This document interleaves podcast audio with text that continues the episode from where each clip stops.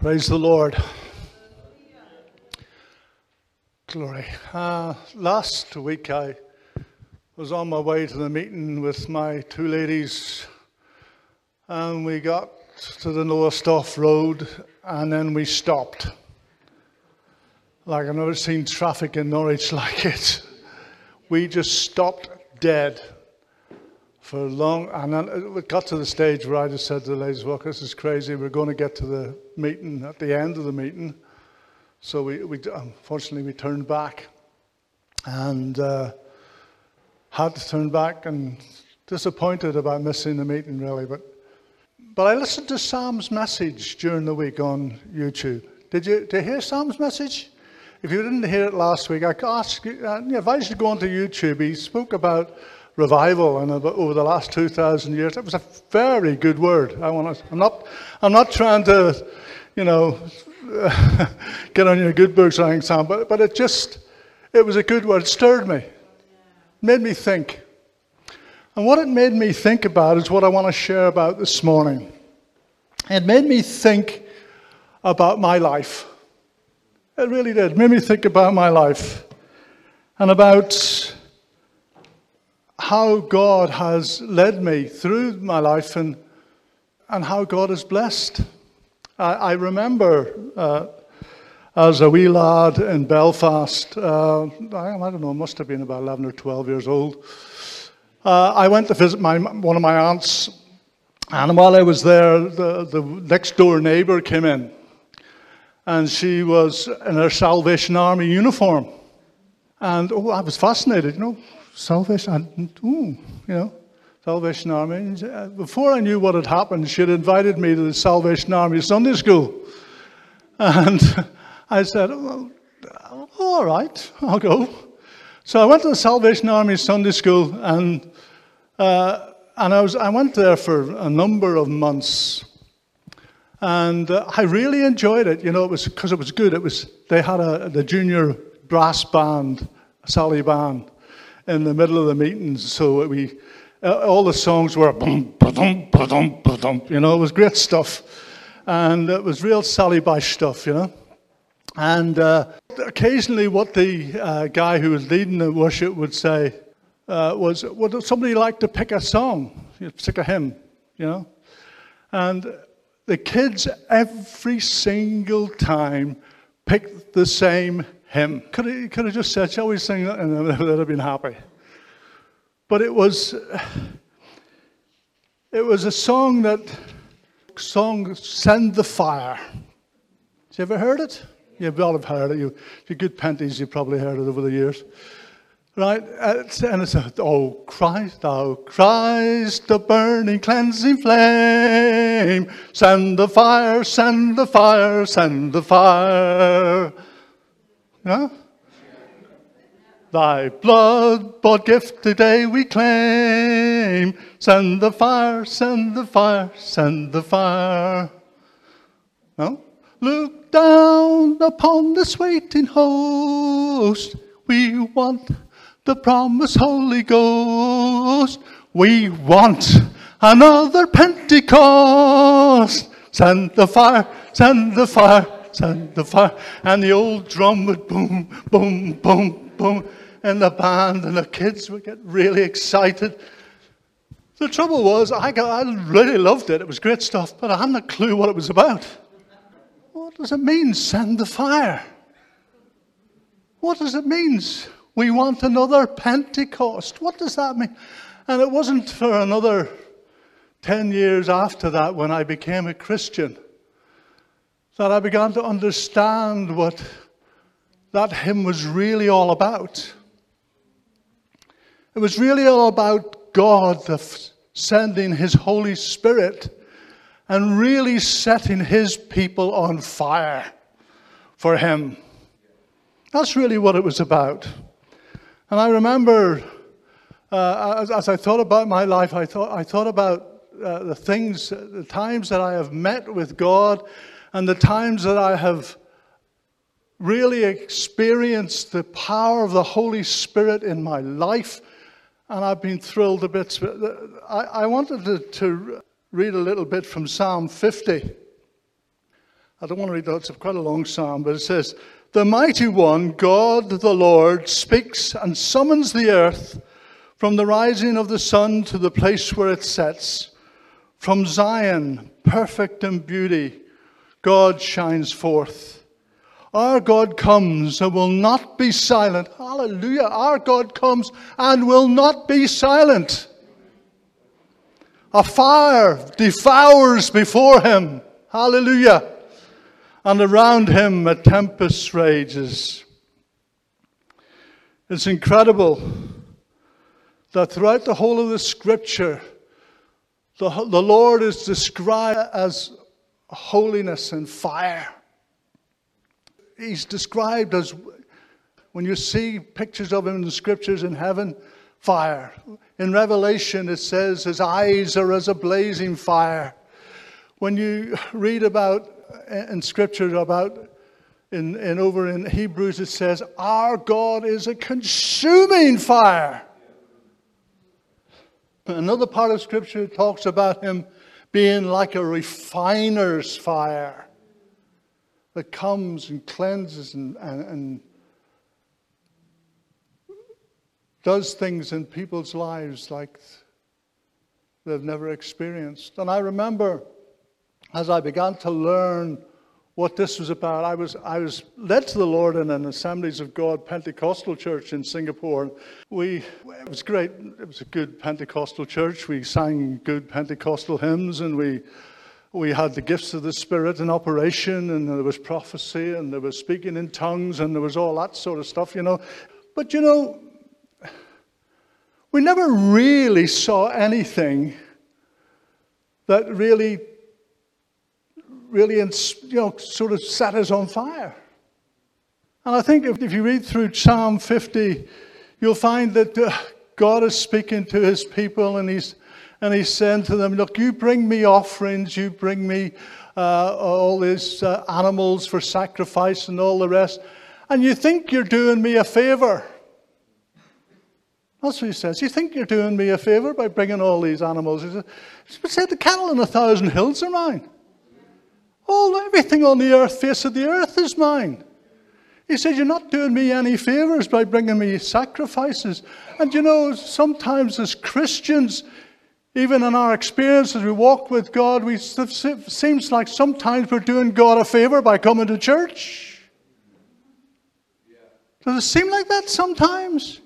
You're doing God a favor by coming to church. You're doing God a favor by singing hymns. You're doing God a favor by by praying. And God says, Oh, no, no, no, no, no, no, no. I give to you, and you receive from me. And you are life, your life is transformed and changed and refined and made anew because of my work, the work of my spirit in your life. Hallelujah. I remembered when I came back from overseas and I, I was in the RAF, uh, as I've said before, I was in the RAF at, at Brize Norton and in Oxfordshire. And I used to be a member of what was known as the Soldiers and Airmen Scripture Readers Association. It was just for us guys in the forces who could get together for meetings and prayer and stuff like that. And I went I found out when I, I the first week I was at, uh, we, Jenny and I went to the Baptist church. We decided to go to the Baptist church. I've been to all sorts of churches. We've been to Brethren, we've been to Methodists, we've, we've been everywhere because when you're moving around in the Air Force, that's what happens. But we went to this Baptist church, and I found that one of the ladies in the Baptist church said she had a SASRA meeting, prayer meeting in her house. So I went along to her house and and uh, we had this prayer meeting. I met a lot of uh, servicemen that I didn't know and introduced to them. And after the service had finished, we were having a cup of tea, the usual sort of thing, tea and bickies. And uh, I'm sitting there, not knowing anybody really, but listening to the two guys sitting beside me. And uh, uh, my ears pricked up because I heard, heard them mention tongues, speaking in tongues. So my ears pricked up, and I thought, oh, what's this about? And one guy said to the other guy, he says, Well, I'm telling you, tongues are of the devil. And the other guy said, Well, I can't but agree with you, you know. And they were, they were agreeing with one another, tongues are of the devil. And I thought, Well, you know, I'm, I'm new here. I'm a new fellow. And I thought, No, I am not going to put up with this. This is not right. If I, if I sit here and say nothing, I'm agreeing with them. And that's just not right. And so I said to, excuse me, brother. I said, uh, I know the Lord Jesus Christ as my Savior. I'm born again of the Spirit of God. I'm saved. I'm a child of God. And I'm filled with the Holy Spirit. And I speak with tongues. Where does that put me? And he looked at me and he didn't say another word. And when we went to leave that night, I went up to him and I said, Brother, I held my hand. I said, Brother, I hope we can agree in the Lord Jesus and still love one another and agree to different love. He refused to shake my hand and he went off out the door. And you know, that was the problems I had when I came back from overseas. Because I went to all these different churches, different denominations, and I would speak to people about speaking in tongues and being baptized in the Holy Spirit, and all I got was a lot of hassle. I couldn't understand it. The only time I didn't get, I didn't get any hassles when I went to a Pente church. Of course, you wouldn't expect that. But I, I was, I could, I couldn't. One of the guy, the guy who, who Jenny and I, whose house we met in, the guy we, I, we grew to love, and, in fact, he, he conducted our wedding service. And, uh, but he didn't believe in speaking in tongues either. So we would spend many a time having a little bit of a ding dong about what the scriptures taught and what it didn't teach about speaking in tongues. Until eventually we had to just say, look, brother, we'll agree to differ in love because it was coming between our friendship. You know? And so, therefore, we had to agree just to set it to one side. But person after person after person, I would try to speak about the baptism in the Holy Spirit and about being filled with the Spirit and about uh, being, speaking with tongues, about prophecy, about you know all the gifts of the Spirit. And I had more hassle than enough, and I, I, I really just couldn't. But the Baptist church that we went to, uh, what I didn't know was, as I was talking to these guys about in the prayer meeting, was is that there was a couple of other people in the meeting whose ears pricked up. Oh, here's somebody who believes in speaking in tongues. And so afterwards, these two ladies came up to me and they said, Look, we want to start a prayer meeting in our house. And we want to seek the Holy Spirit. Would you come and lead us? I said, I said, You're joking. You've got to be joking. I said, Me, lead you? I, was only a young Christian then. I hadn't been a Christian very long. And I said, But, but if you want me to, I will. Yeah. So I went along, and there was about, we had this little, first little prayer meeting. There was about half a dozen, seven, seven of us, something like that, there. And the first, we had a, we started to wait on the Holy Spirit, and God gave me a prophetic word for the group. And I gave the prophetic word, and they were thrilled to bits. But week after week, we would meet together and we would seek the Holy Spirit. We would wait on God for God to fall, for God to come and fill his people in our Baptist church with the Holy Spirit. And as we preached, as we waited on God and God spoke to us and we, God met with us, and one evening we got the shock of our lives when our pastor walked in to the prayer meeting. And we thought, oh, oh dear, what's going on?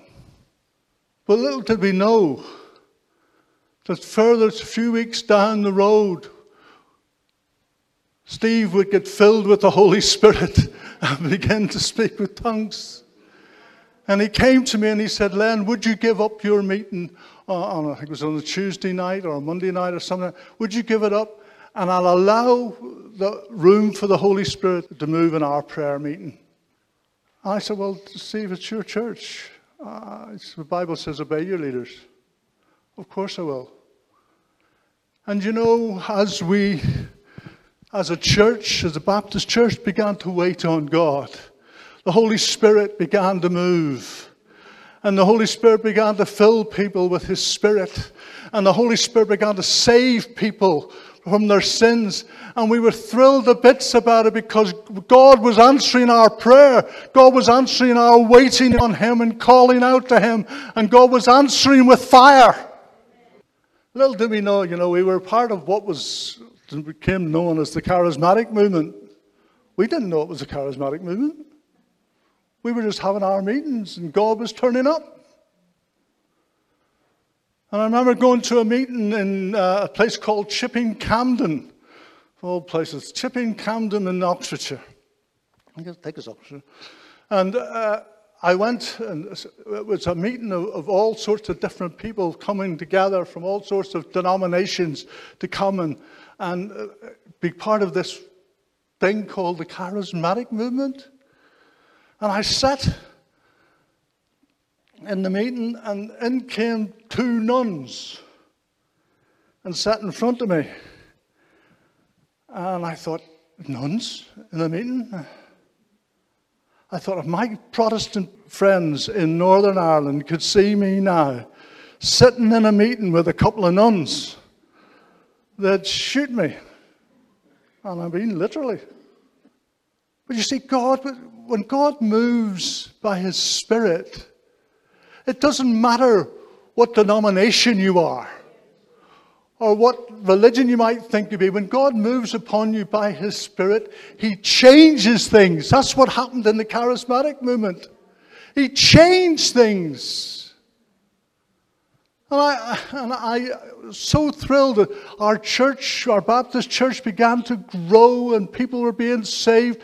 We planted several churches out into other villages uh, in, in Oxfordshire, and we became known as the Oxfordshire Community Churches. And, and we just grew and grew because the Holy Spirit was with us. And we became an apostolic church. God give us the revelation of apostles, prophets, evangelists, pastors, and teachers. And we, we began to operate in those gifts as well as the gifts of the Spirit. And God really began to bless us and began to use us. And we had people like Bob Gordon come, come to preach and, uh, in our meetings, and God just, just blessed and blessed and blessed. It was incredible because the fire was falling. And when the fire begins to fall, things change. Hallelujah. And that's the glory of, of, of knowing that our God is a consuming fire. He knows what He's about. And I remember too, we, we had a, Sunday morning meeting.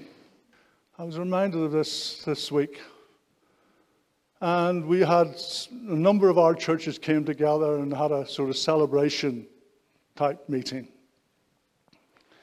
And we had a, a team of people from the the Vineyard Church came to take our meeting.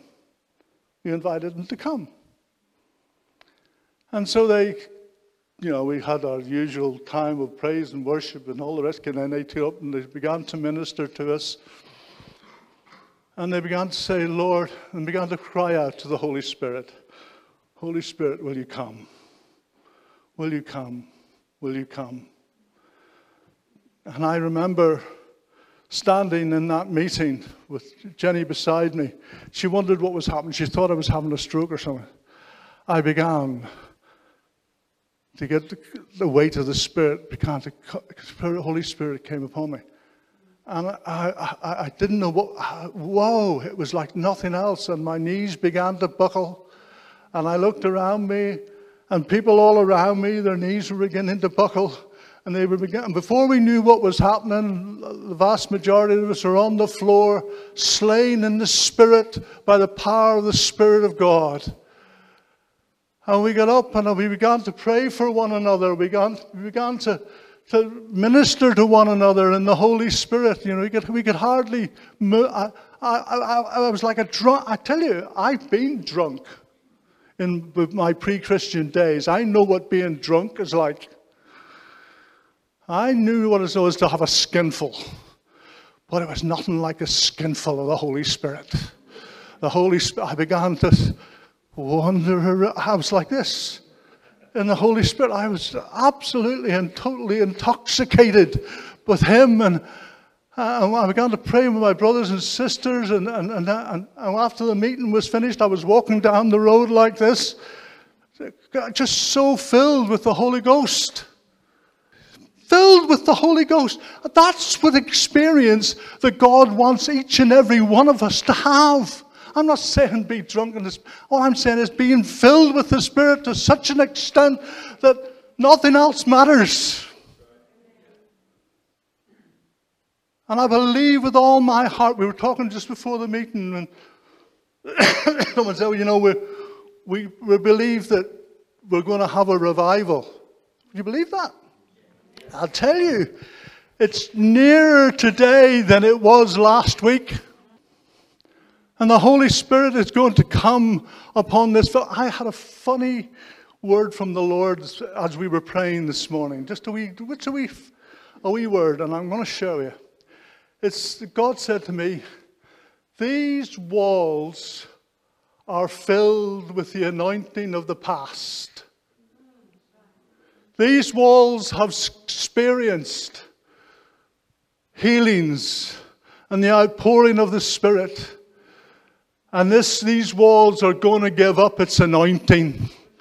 And the people who are going to meet in here are going to know the anointing and the empowering and the infilling and the life changing thrill of being filled with the Holy Spirit we are going to, brothers and sisters, thus saith the Lord, we are going to see people saved in this building.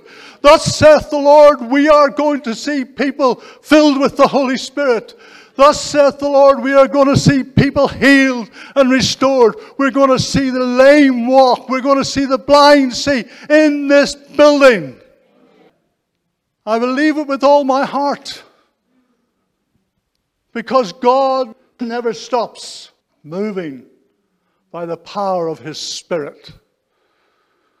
And I just want to say to you this morning, and I, I don't know why I bother with these silly notes. You are part of something very special that's going to happen in this place. You are part of something very special that's going to happen in this place. Do you want to see God move? Continue to give to Him in this place. I'm not talking about money, I'm talking about yourself. Give yourself to Him. When you come on a Sunday or whenever other time to worship, worship Him. Worship Him. Worship Him. Worship Him. Praise Him, glorify Him, magnify Him.